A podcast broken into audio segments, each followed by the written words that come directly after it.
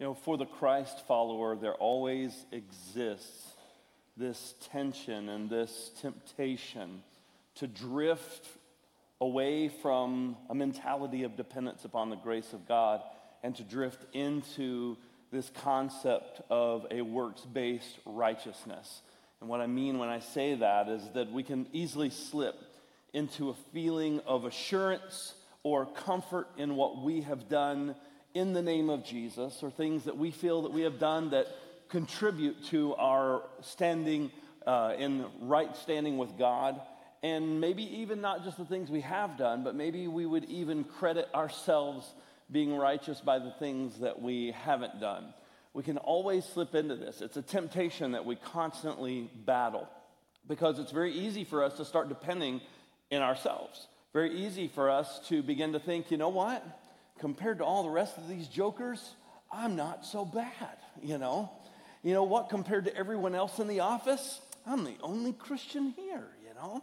Uh, you can, the, I'm the only Christian in my family. I'm doing pretty good. And we can slip into this, and there's always this temptation to slide over into this dependence on what I have done or what I haven't done. And it's almost like we're, we're keeping score and we're looking at what everyone else is doing or not doing. I know that no one does this, like if you're married at home with your spouse, you definitely don't keep track of what you've done versus what they've done, and you never bring it up, do you? It's good because if you did, man, that could cause all kinds of problems, right? Whew. Good thing we're all smart enough to not do that. Hmm. We all have this temptation that constantly exists to keep score, to keep track of what we've done what we haven't done. And, and the temptation is, is to find hope, rest, peace, or assurance in those things. And that's the challenge that we face. But the root of that drift ultimately is pride. That's the root of that drift. That's why we do that. You see, how can we stay grounded? How can we avoid when we begin to drift or when we begin to be tempted to drift, how can we avoid giving into that temptation? You see, the Apostle Paul was dealing with this same kind of drift in his day. He was frustrated with the churches of Galatia because he wrote the letter of Galatians that we have. It goes all the way back to a conversation from Acts chapter 15, where the church was divided over this idea of Jewish Christians and Gentile or non Jewish Christians.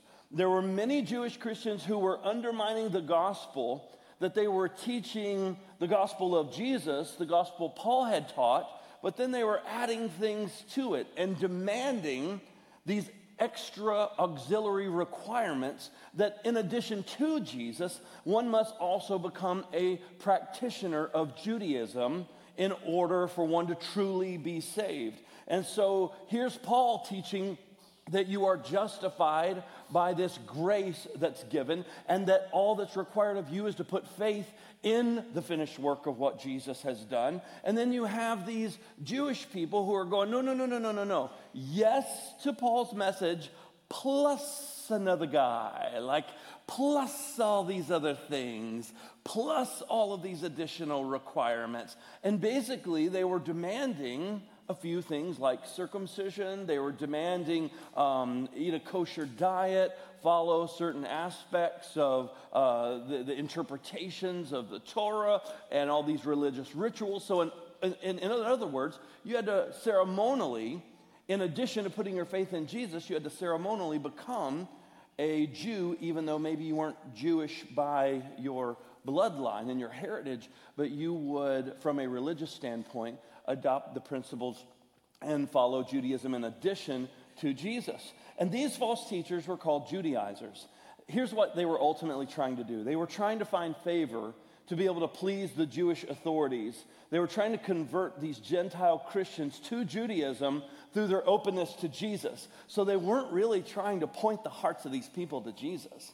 They were really thinking, oh, these people are open to our religion through the Jew, the Jewish man Jesus. And so they used their openness to really ultimately convert them to Judaism because their win was going to the Jewish religious leaders and say, look, we've got all these Gentiles who are now following the Torah. And we use this Jesus guy to help get them there. We use Jesus as like this bridge to help get them to where we ultimately wanted them to go. Aren't we doing good?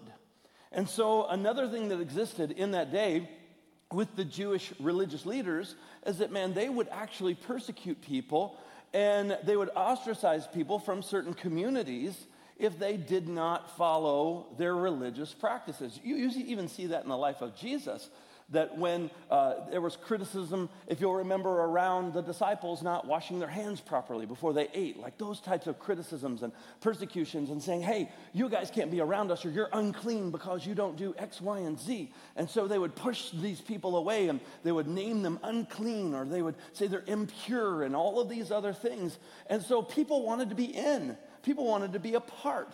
And so what the Judaizers would do to these now Gentile believers in Galatia specifically is that they would tell them, hey, all the religious Jews are going to be cool with you if you just do these things. So do these things, and not only are you going to truly be saved and know that you're chosen by God in right standing with God, that now God approves of you, but all these other people are going to welcome you in to their community as well. And so it sounded really nice, but it was heresy because it diverted the attention away from Jesus and it diverted the heart onto what I could accomplish and what I could do in order to earn and gain right standing and favor in front of God and man. And that was how it was touted and, and, and, sold. And Paul was losing his mind over the fact that the Galatians, that he went and had spent so many years with them, planting churches, establishing churches, raising up and training leaders, sending out those leaders, being able to constantly have people come to faith through hearing the gospel and responding to the gospel. He's just so upset now that they're actually buying into this garbage after having found the beautiful grace that was so freely offered. He doesn't understand why would they drift so easily and want to turn back to something that was close but wasn't quite the true gospel. And so let's go over to Galatians chapter 1. We're going to go through this entire book in this series, verse by verse. And this is a different opening than a typical Paul opening. Paul normally is opening super gracious, super kind, he, he, he, he's, he's oh, uh, my heart longs to be with you, all these great things. This is a very harsh toned, opened letter. And you're going to understand why with this context here. Let's read these first few verses. Chapter 1, verse 1. Paul, an apostle, not from men, not through man, but through Jesus Christ and God the Father who raised him from the dead, and all the brothers who are with me like, whoa, hang on. like he immediately leads out with talking about his credentials given from Jesus Christ. He immediately leads out by telling them, I'm speaking as someone who is under the authority of Jesus Christ as an apostle. He lets them know right out of the gate Paul, an apostle, not from men. And so he's automatically defending this idea that somehow Paul was being made an apostle through something man had done to elevate him, or through the popularity perhaps that he had gained, or through different things that he had relationships or networks. He, he diffuses that immediately. And he says, This is not a position man put me in. And so the things I'm going to write to you, the things that I'm saying to you, are not from a position that men put me in. No, this is from my seat of authority as an apostle that Jesus Christ Himself made me. Through Jesus Christ, through God the Father who raised Him from the dead, and all the brothers who are with me to the churches of Galatia.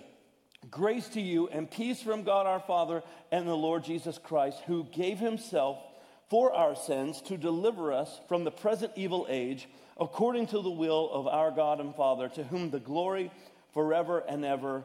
Amen he immediately begins to make Jesus the focus throughout this whole thing. he immediately begins to talk about where true grace and peace comes from. He immediately is trying to set the tone for the message that he's going to unpack because he knows that he has to deal with this issue of these Judaizers and all this heretical teaching. Verse 6, he says, I am astonished that you are so quickly deserting him who called you in the grace of Christ and are turning to a different gospel. Not that there is another one, but there are some who trouble you and want to distort the gospel of Christ. But even if we or an angel from heaven should preach to you a gospel contrary to the one we preach to you, let him be accursed as we have said before. So now I say again if anyone is preaching to you a gospel contrary to the one you received, let him be accursed. For am I now seeking the approval of man or of God? Or am I trying to please man? If I were still trying to please man, I would not be a servant of Christ. You see, Paul is leaning into this real heavy. He's saying, These other guys out here, they're just seeking the approval of man. They're looking for the religious leaders of their day to pat them on the back and welcome them in, maybe even give them a promotion. Look at all the Jewish converts that I've made in Galatia. They're open to Judaism, and Jesus has made them open to Judaism. And now let's go in there and let's make a bunch of converts to Judaism. Look at how well we're doing here. Even the message they're preaching is one of acceptance by man, by somehow offering this alternative addition to this message of the gospel, taking advantage of the fact that these people are open to spiritual conversations and that they're open to this, and now they're capitalizing on this by taking a message from its pure form and distorting it in a way where they're able to sneak in their agenda. Doesn't sound like anything we deal with in our day, does it? You know, it, it sounds very familiar. Taking the message of love and hope and distorting it to be able to fit your agenda in it. You see, instead of saying, No, I want Jesus in his purest form, I want to know the gospel in its purest form because I want to know the, the truth, not this distortion of the truth or using the ideas and concepts of Jesus in order to push my agenda. You see, this is exactly what was happening in this church and in the churches throughout this region. And this is very uncharacteristic of Paul's other writings because he opens up by rattling off his credentials. And Paul doesn't normally do that. As a matter of fact, we can read Paul later on in his ministry where he actually talks about his credentials according to man, and he says, All my credentials mean nothing. All that matters is the gospel, and all that matters is me serving Jesus and Christ crucified. But here he opens up with his credentials, but not his earthly credentials, but the credentials that are given to him by Jesus Christ himself because he wants them to know I'm, I'm coming to you from a position of authority. This is not suggestive. This is not something that maybe I want you guys to think about today. He's saying, I'm coming to you as someone who is in the seat with apostolic authority, speaking to you on behalf of God, with giving you clear direction on what you are doing and what you are to do and what you are not to do. And so you can understand how to keep this gospel pure. And he even throws himself in there. He says, If I come to you with a different version and I say, Oh, hey guys, I got a different version now, I got a revelation, right? Ooh, everybody leans in when you say spiritual words like revelation. I'm like, ooh, I, have I've got a new word from the Lord. He showed me that in the Bible that it used to mean this, but now it means this. He said, If I come to you and I do that, he said, Let me be accursed. Paul says, Even me, even if we come, he said, If an angel comes to you, man, if an angel appears to you and starts unpacking some other way to be right in the eyes of God. If, some, if an angel comes and says, you know what, Jesus is great, but you also need these other things, even if an, a supernatural being appears to you and unpacks that, let that angel be accursed.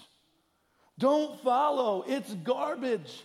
Because what we've already told you, what we've already led you in and led you through and discipled you in and established churches on the foundation of, nothing should stray from that. That's the solid rock that should not move with all the shifting sand going around. No, no, no. This is, this is the foundation. It's the same idea of what Jesus, when they were at, the, uh, uh at Caesarea Philippi, when all of a sudden Peter has the revelation that Jesus is the Christ, right? Because, you know, like, well, who do men say I am? Well, some say you're Elijah, some say you're Moses, or maybe one of the prophets. And then Jesus asks the question. He looks at him and he says, Who do you say that I am? And what does Peter say? He says, You're the Christ. And then what does Jesus say in response? He says, Flesh and blood did not reveal this to you. My Father in heaven showed you this. And he tells him, He said, And on this foundation, I'm going to build my church, and the gates of Hades will not be able to stand against it, right? This is what he tells him. You see, upon the revelation that was given to Peter, this revelation that Jesus is indeed the Son of God, the Messiah, the promised one. This is the foundation of the church. Amen? Amen. This is the foundation. And Paul is saying that foundation that we laid, that we labored with you for years, man, it hasn't changed. And it's not going to change, even if we come to you and we try to convince you otherwise. That's a powerful statement. He's letting them know that he's writing as someone who's been given authority, and he's telling them that any distortion of the gospel is not gospel.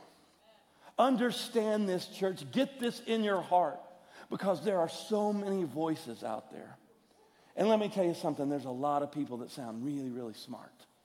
There's a lot of people who want to unpack a lot of different ideas. Everybody can have a platform now in our day and age.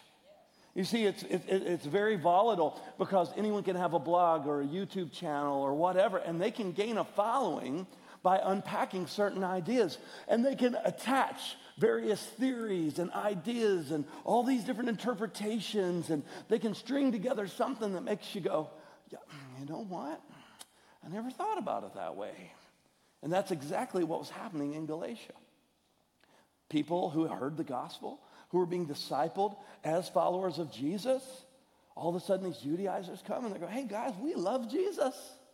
Whoo, yeah, Jesus, Team Jesus. But did you know that also this idea of Jesus is rooted in all this history. And you know, it would really honor and please God and put you in right standing with Him if you also begin to follow these pieces as well. And Jesus can help you follow all these other pieces. And you need all this and Jesus. So we want to help you really get there. Oh, man. I never thought about it that way. And that's exactly what was going on.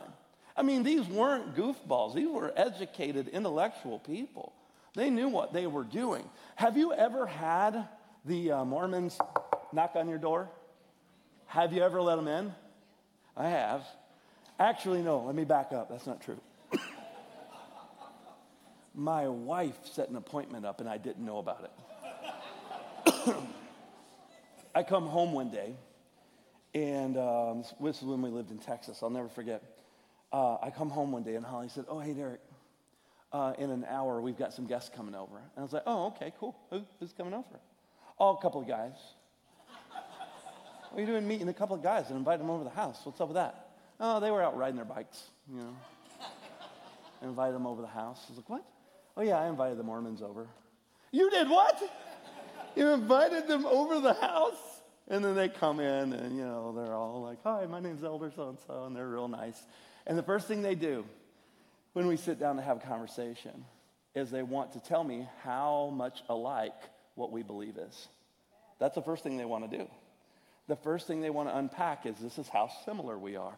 If you sit down and you talk to someone um, who is Muslim, who uh, follows the teaching uh, in Islam, uh, one of the first things they're going to do is sit down with you and tell you how similar that we are. It's the same tactic of the Judaizers. They're going to sit down with you and they're going to tell you how similar that we are. But there's always a point of differentiation because it was similar, similar, similar, similar, a little different, a little different, a little different, a little different, but they have got you in at this point. And then now all of a sudden you're open to hearing something different. And this is the tactic of the Judaizers, is because they wanted you to drift. And it's this drifting of going, huh, well, that kind of makes sense. I never heard that before. We begin to drift because of our pride. You see, the simplicity of the gospel is hard for us to get sometimes because we go, can it really be that simple? Because if it's that simple, then, I mean, that's really, really easy. And all of these other religions that have all these additional rules and requirements, man, that can look attractive sometimes. Because all of a sudden you kind of go, well, I kind of already do that. That doesn't sound too hard. And you kind of begin to buy into it because your flesh is enticed by this idea of somehow having a hand in this idea of your salvation. I love what Jonathan Edwards say, said. I quote it often.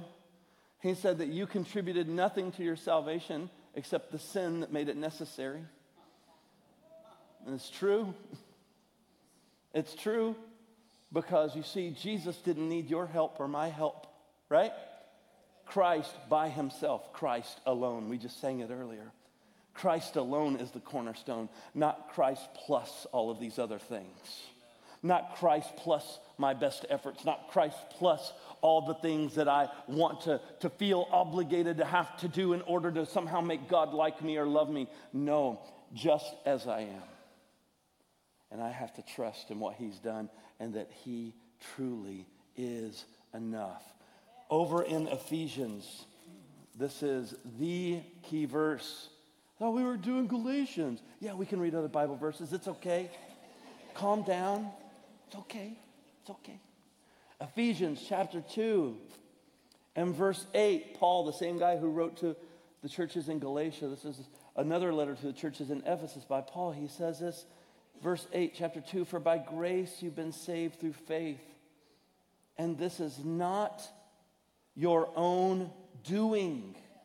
It is the gift of God, not a result of works, so that no one may boast, for we are his workmanship, created in Christ Jesus for good works, which God prepared beforehand that we should walk in them. You see, He's prepared the good works for us beforehand to walk in. It's something He has done in us. And so the good works we do, we do them because He's created us to do them. And it's something that comes from our position of being justified by faith and being made alive in Christ, not something we try to do to earn that position. You see, I love what Paul says, Ephesians 2, man. He says that basically, even the faith you have to believe is a gift from God. Like, even the faith that you believed in. Because some of us could say, oh, well, I had the faith to believe. Yeah, God even gave you that gift too. So, even the faith you had to believe is not something you could lean back and go, man, I had enough faith to believe in Jesus. Well, God gave that to you. Because He's given each man this measure of faith. And I believe that measure of faith is that ability to be able to come to salvation because he doesn't want any one of us to perish. He wants us to come into this realization of the life that we can have now and the life we're called to have everlasting. Amen, church? And that is a gift. It's not something I can earn, it's not something I deserve. Even the faith that is required for salvation is a gift. So we can't sit around even boast about how much faith that we had.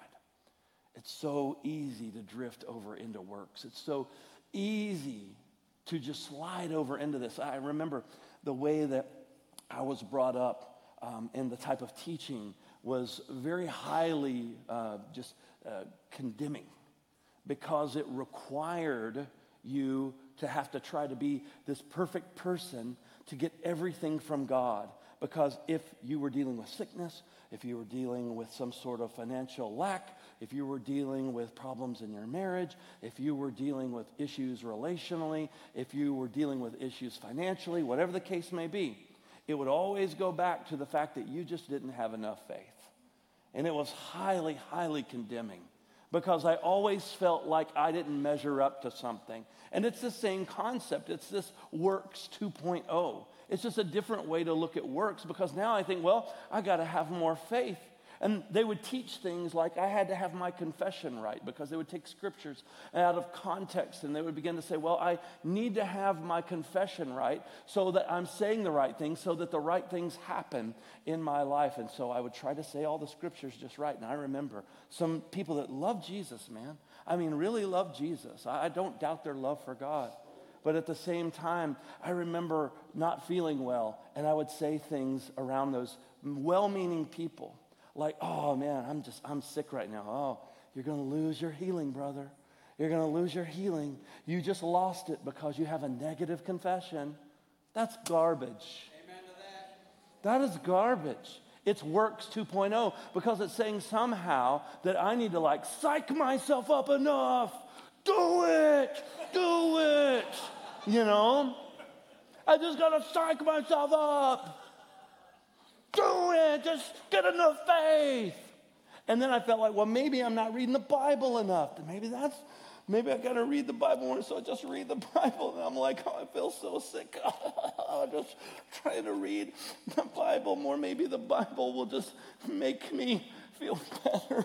Please, just Jesus, just something, you know, like God, do something here. And, and, and I would try to read the Bible more. And then they also taught that maybe it's some unconfessed secret sin in your life. Maybe that's why you're not getting the thing from God that you felt like you were supposed to get. And so I would just go, God, and I pray this prayer all the time God, forgive me for even the stuff I don't know I did. Like, I, I mean, I mean, I, maybe there's some stuff I've, maybe there's some stuff that I did that I, I just didn't know about. And man, I, I mean, I, am and so I'm, I'm living in all this condemnation. I'm living in all of this sin consciousness. And I'm totally aware of my, my, my, my, shortcomings of not having enough faith, not reading the Bible enough, not praying enough, maybe having some secret unconfessed sin that I didn't. I didn't even know. I'm sinning in, unintentionally. And I'm trying to get all of those things just right so maybe God will do that thing for me. Folks, that is living under so much condemnation. And there's so much condemnation that comes along with that because you never feel like you're good enough. And then the enemy wants to make sure that people get highlighted to you that seem like everything in their life is just going well. And you look and you go, man, those are spiritual superstars. And you're just like, I'm struggling, man. God must just really be disappointed in me and you just feel all this condemnation. You try to get the formula right, you try to get all the steps right, and you still come up short. And then I read in the Bible one day, huh, that's a funny place to find things. I read in the Bible in Romans chapter 8 and verse 1 that there's no condemnation for those who are in Christ Jesus. And I was living under a lot of condemnation. And I'm like, well, if this following Jesus thing is supposed to be no condemnation, and I'm living in a lot of condemnation, then maybe I'm looking at this thing incorrectly. And I began to evaluate all of the burdens that I had been carrying around, trying to earn something from God, trying to be good enough for God to bless me or to do something for me. And I had to let all of those things go. And it wasn't an instant thing, man. It took years. And sometimes I still slip back into that because we can all drift into that because it, it sounds easier to us. I mean, I just, just tell me the formula, tell me what to do, and I'll go do it. A plus B equals C. And that's what we're looking for God to do in our lives just so we can get what it is that we want. And we never rest and we never have peace. And I hear everybody talking about peace and joy, but yet at the same time, I wasn't experiencing peace and joy, but I grew up following Jesus. And it doesn't make sense because when people say, Oh, brother, when I started following the Lord, I had so much peace and so much joy. And I'm like, I have so much shame and so much condemnation, man. That's how I felt. And it wasn't from Jesus. Jesus wasn't loading me up with the shame and condemnation. It came from this belief that in order to find favor with God, I had to measure up. And this is exactly what Paul was trying to warn the people of because this is what was happening. Now they're measuring themselves against one another. Now they're trying to earn something from God. Now they're taking grace, which was a free gift, and they're turning it into a work so they can boast about it because it was just too simple. You see, if I give someone a gift and I say, Happy birthday, or Hey, I was just thinking about you and I wanted to bless you with this, or Hey, I wanted to give you this nice Christmas present, or what have you. And they would say, Thank you, that's awesome. They didn't do anything to deserve that gift. They didn't do anything to earn that gift. The only reason you went out of your way, did something thoughtful for them, spent the time wrapping it up, putting a card with it, whatever, giving it to them, was because you love them. Now, if you gave them that gift and you said, okay, here's the deal, that cost me a lot of money. And if you want me to keep giving you gifts, you're going to have to start doing some stuff. My car needs detailed every Thursday. And don't miss a spot. Oh, and by the way, my lawn needs cut, and when it's wintertime, I need you to take care of my snow, and I need you to do that. And they're like, whoa, whoa, whoa, whoa, whoa, why am I having to do it? Well, I gave you that gift, didn't I? Well, it doesn't sound like a gift at this point, does it? Well, yeah, if you want me to still keep giving you gifts, though. Hmm? Hmm? That, that, there's all this condemnation. There's all these extra things attached. And man i don't even i don't even want the gift. I'm like here take it back. This is like the worst gift ever. There, and it's like there's no end to it. And there's all this condemnation attached to it. You see that's not how this gift of salvation is. It's free. And my response to that gift is the good works that I do because he's changed me. And now I'm new. And this newness of life, it's changing the way I'm thinking. It's changing my desires. It's reorienting the path that I was on. I was on this wide path that everybody else was on. We were all going the same way. And it was headed towards destruction. Then all of a sudden, he picked me up out of this pit. He picked me up out of this despair. And he placed me on this straight and narrow road. And now he's ordering my footsteps. And it is a joy to get to follow him. And now the peace that I have, it's a peace that knows that I am right with God, not because of what I've done, but rather in spite of what I've done. That's a different kind of peace that comes from within. So people pray all the time, oh, I need peace with, from God. I need God to give me peace. You first need peace with God in order for you to have peace from God. And your peace with God, it passes your understanding, Scripture says. It guards your heart, it guards your mind through Christ Jesus.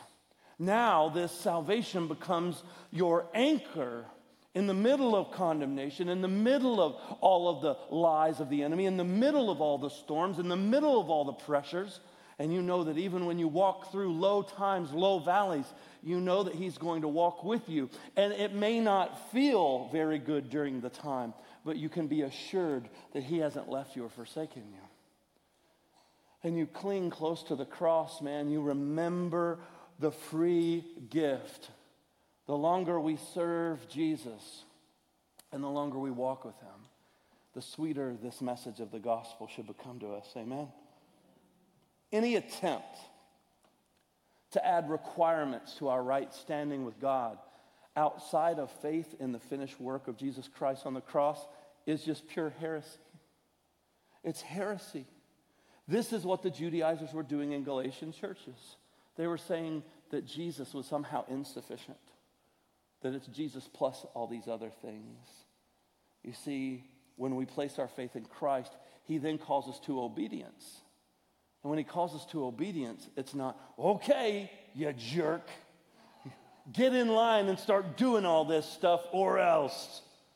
No, it's actually these changed desires in me through the faith that He gave me, through the faith that I'm now growing in and maturing in. And because of that faith, it's reorienting my desires. And now I'm desiring to walk this faith out. And I need other people to help me to understand how to walk this out because my desires, man, they're different now.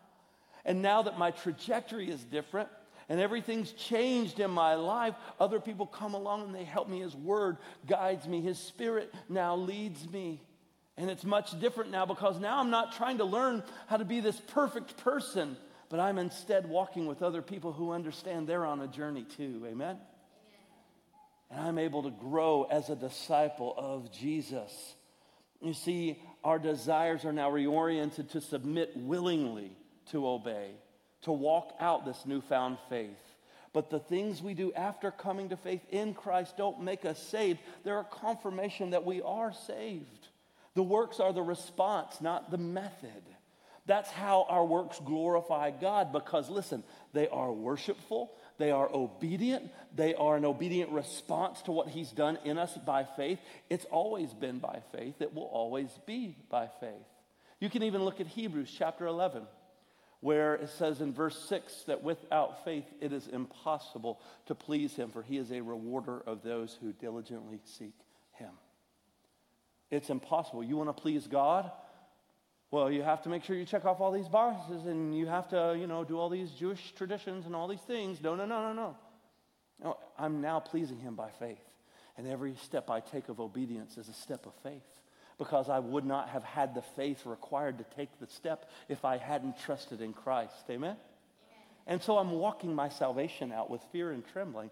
I'm taking one step into this next piece and one step into this next piece. And I'm wa- walking and working this thing out as He's changing me, as my mind is being renewed, as He's helping me to stay on the straight and narrow path. And it doesn't become out of obligation or even out of some sort of condemnation or some sort of drifting my heart over into self righteousness. No, I'm doing it willingly and obediently because now he's not only my Savior, but he's my Lord. And there's a difference, right? To where I'm seeing, yes, you saved me, but I'm also submitting to you. Not because I have to, but because my heart has changed and I'm choosing to, because I want you to be the leader, the Lord of my life. So that way it doesn't become, well, now you're a Christian. Let me tell you all the new rules you got to follow, all the TV shows you can't watch, all the stuff you can't do and can't listen to. Let me tell you, all right, here's how this works now. That's not, I mean, that's not how this thing works. No, now I'm walking this thing out, and He begins working on my heart. Because I'll tell you this, church, there's things that when I first became really aware of following the Lord, and there's things that I did and didn't do because I thought that's what Christians did and didn't do. And I tried to stay close or far away to those things accordingly. And as I began to understand the freedom that I have in Christ and the richness of that freedom, there are things that I used to walk in condemnation over that I began to find so much freedom in. And then there's other things that I began to walk really free in that I actually began to feel this scratching in my heart and this the Holy Spirit leading me away from some of those things. And he began to change my heart. And there are things as I've grown in the Lord that he's working in me for his glory. And it's changing me. Here's the big idea for today faith in Christ alone reorients my desires, influences my decisions, and impacts my destiny. I want you to think about this because this is the process. Faith in Christ alone, what it does is it reorients my desires. It starts with my desires. Because people say, follow your heart. Like, that's a good thing. And sometimes your desires, what if your desires are wrong or corrupt? Or, I don't know, maybe selfish. I mean, none of us, other people that we're trying to help, right? No, we all understand that everything I desire is not always good. I think it's good, but so do little children. They think that it's good to eat all the candy that they want. That is my desire. You, who are you to tell me my desires are bad? I desire all of this candy. It is good for me. And someone wiser, someone who cares about them, someone who loves them says, No, that's not good for you. Well, you're not nice. You must not love me. Who are you to say what's good for me and what's not good for me? How dare you try to limit this for me? But the more that I learn to trust in that wisdom. And the more I learn to trust in that and submit to that, the more I realize, oh, you know what? They do actually now. And the more that I begin to trust in the Word of God to shape my life, even when my desires are rebellious towards it, I begin to go, you know what? God does actually know better. It doesn't seem like it maybe at first when it conflicts with my desires because I naturally think my desires are good. So something has to change, right? My desires have to change. And so my desires change at the heart level when I begin to have faith in Christ. That faith in Christ first transforms my desires. So now there's things that I previously didn't want to do that now I'm, I want to do. And there's things that I pre- previously wanted to do that now I, I, I don't want to do. There's now this, this changing that's happening in me. And the more I submit to that and I, I learn and I trust and I begin to walk this thing out, all of a sudden I begin to understand how that glorifies God because my desires are different and those desires influence my decisions. So the decisions that I make are directly influenced by the desires that I have. Because sometimes we just try to suppress desire. And we just try to say, I'm going to try to master this desire. I'm not going back for an eighth trip at the buffet. But then you go, by that time, what's one more? Right?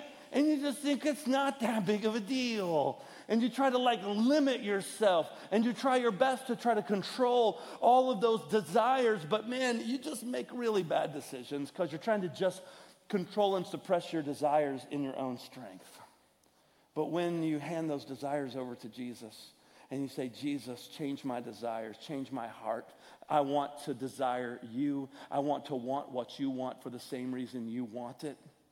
And if I want those things that God wants for the same reason God wants it, now my decisions are being influenced. And now I find the decisions that were once hard to make now are a little bit more natural for me to make because something's changed at the heart level.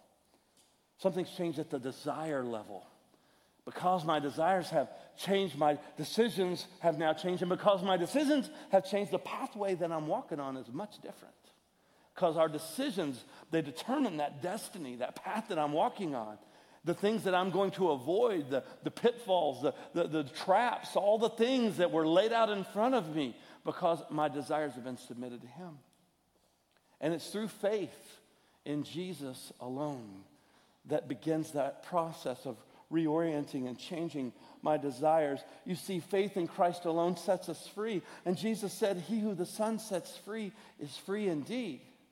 And so that freedom comes when my desires are aligned with His. Because now I'm free. Because I'm not walking in condemnation anymore. I'm not walking chained to my past. I'm not walking chained to desires that are out of line with what God desires for me to want because I've submitted those things to Him and I am trusting in Him and through faith in Christ and the finished work on the cross, He's done something in my heart that's different. And that difference now begins to influence the way I think, the way I decide to live my life, the choices that I make. And when these temptations come by, I'm able to avoid them because Christ has given me strength, not just to resist, but to recognize the tricks of the enemy, to recognize the traps of the enemy. And now I become more aware. I become more mature in my faith. Let's go over real quick to Romans chapter 10. Wow, Pastor Derik, for a new series in Galatians, you sure are going to other places in the Bible. I know, right? Never know what I'll do. Wow, you have to just show up next week to see where else we go. Romans, cliffhanger. Romans chapter 10. Again, the Apostle Paul, verse 11, he writes this to the church in Rome. For the scripture says, everyone who believes in him will not be put to shame. Oh, somebody needs to hear that today. Everyone who believes in him will not be put to shame. Somebody needs to highlight that and underline that. For there's no distinction between Jew and Greek, for the same Lord is Lord of all, bestowing his riches on all who call on him. For everyone who calls on the name of the Lord will be saved. Come on, somebody. How then will they call on him in whom they have not believed? And how are they going to believe in him who they haven't heard? And how are they going to hear without someone preaching? And, and how are they to preach unless they're sent? As it is written, how beautiful are the feet of those who preach the good news. But they have not all obeyed the gospel, for Isaiah says, Lord, who has believed what he has heard from us? So faith comes by hearing, and hearing through the word of Christ. Faith comes by hearing, and hearing by the word of Christ. You see, when we trust in Jesus by faith, what is true of him becomes true of us. I want you to think about this today when you hear this word. You see, Jesus is that firstborn among many brethren. We become sons and daughters of God. You see, Jesus, who is sinless, cleanses us of our sins so we can be in right standing with God. We become filled, as Scripture says, with the same Spirit that raised Christ from the dead. It dwells in you. It will make alive your mortal body, which means we will rise physically from the dead when Jesus returns. We are free from the chains of sin. Look at this, Romans 8 and 29. Look at this, look at this, look at this. Romans 8 and 29 says, For those who he foreknew, he predestined to be conformed to the image of his Son, in order that he might be the firstborn among many brothers. Jesus has done something so incredible in you and I. And he has positionally justified us through faith to where we can stand unashamed and boldly walk into the presence of God because the veil, the barrier has been torn in two. And we have access to God now. Do you get this? Do you understand this? Who can approach him? Who can talk to him? Only the most pure, the most holy. And don't you know that you are a royal priesthood, a holy nation? You've been called and set apart. This is who you are in Christ. The old has gone away, the new has come. Don't you know that the, the, the great mystery has been revealed? It's Christ in you, the hope of glory. It's not you in you. It's not something great you've done. It's not something great you've accomplished. It's Jesus in you. It's what Jesus accomplished. It's what Jesus did. I get to be a joint heir in this thing just simply by faith. It's way too simple, but that's how the gospel works. Anything extra is not of God. And so stop chasing the extra.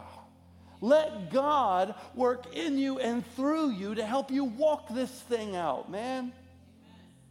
Start at the basic and never forget the basics. Lean into the gospel because it is the power of God unto salvation. It, has never been, nor will it ever be, something that you can polish a medal that you got, that you can show God, look at what all I've done. And God says, Whew, boy, I like you. No, He loved you so much when you were still His enemy. So much that He sent Christ to die at the right time, at the appointed time, Scripture says. Christ died for the sins of the world, both past, present, and future. And he set us free. And how do I access that gift? I have to access that gift like I access any gift. I receive it. I have to receive it. And that's hard for us to do because I want to have something to do with it, to feel like I somehow uh, earned this. You know, like, look at what all I did. No, no, no. It's not what you did that got you there, it's what He did. That's the difference between Christianity and literally every other religion. Every other religion in the world wants to weigh the scales of justice in your favor by what you've done and not done. It's this karma based system of you trying to somehow do something. And Paul said, How dare you let this creep back in? I'm astonished that you guys who loved the gospel and loved what Jesus did and received what Jesus did were so easily tricked and you got suckered into this deal, this Ponzi scheme deal where they came over here and they got you to buy into somehow if you become a Jew and do all these other things, plus you trust in Jesus, then you're good in the eyes of God. No. You see, it was never about what you could do on your own. You could try to do it on your own. If you want to try works based righteousness and following the law in order to find favor and grace with God, man, yeah, you're on a, a slippery slope. Because if you broke one part of the law, you've broken all of it. So what are you going to do, big boy? I can't trust in my ability to keep this thing because I'm frail. And that's exactly the point. Jesus, God wrapped in human flesh, the same type of temptations we face, he faced. Scripture says everything that you and I were tempted with, he was tempted with in some shape or form, but yet he was without sin. He overcame sin in the flesh. And then he overcame sin and all of the ramifications of sin because sin ultimately leads to death. That's why the wages of sin is death.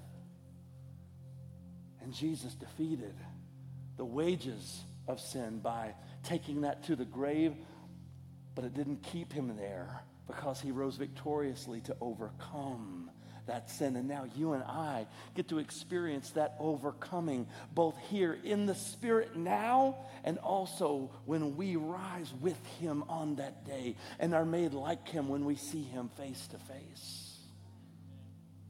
It's victory all the way around for the follower of Jesus. And so we cannot slip back into this concept of us somehow doing it on our own. This humbles us, is what it does, church because it reminds us of our need for Him. It keeps us dependent upon Jesus. It keeps our faith in Him. So I need to grow and strengthen that faith. So, how does that grow? Well, faith comes by hearing, and hearing by the Word of God.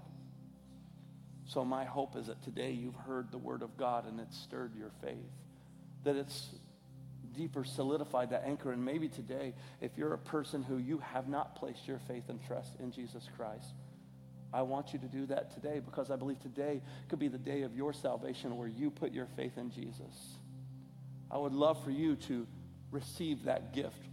We would love to pray with you. We would love to help disciple you on that journey. I'm going to go ahead and ask our prayer team if you guys will go ahead and come down to the front. We have a prayer team every single week who, who, who is available at the end of services and that they are available to pray with you. If, if you are feeling this drawing towards Jesus, and you just want somebody to pray for you, man. You don't have to tell them your whole life story. They care about you, they want to help you. Come down and, and, and let them pray with you. If you want to talk to somebody, reach out. You know, we have all of our contact info available on our website. It's all in our seasonal guide, all that stuff. Reach out. We want to connect with you and help you on this journey. Get plugged into to a group of other Christians and, and, and, and learn how to walk this journey out.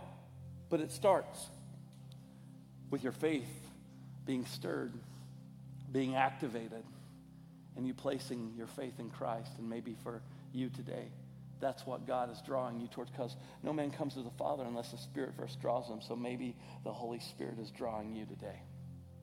Maybe you're the type of person who you have not been really walking with God you, you're just like, yeah, I'm a pretty good person. And maybe the day your world has been kind of turned upside down because you've been trusting in, I'm a good person because of what I do or don't do.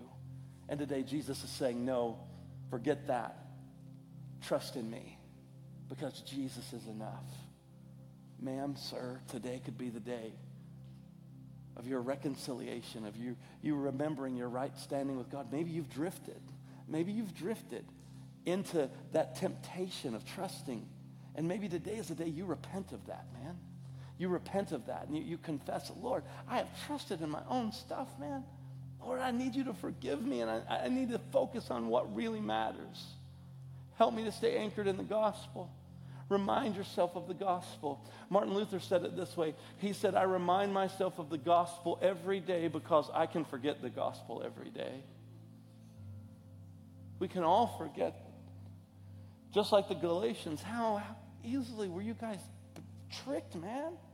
And you walked away from this. Uh, like, even if an angel comes to you, like, what are you, what are you doing? like, don't, don't listen to the angel. Even if we come back and say there's something else, don't listen to us.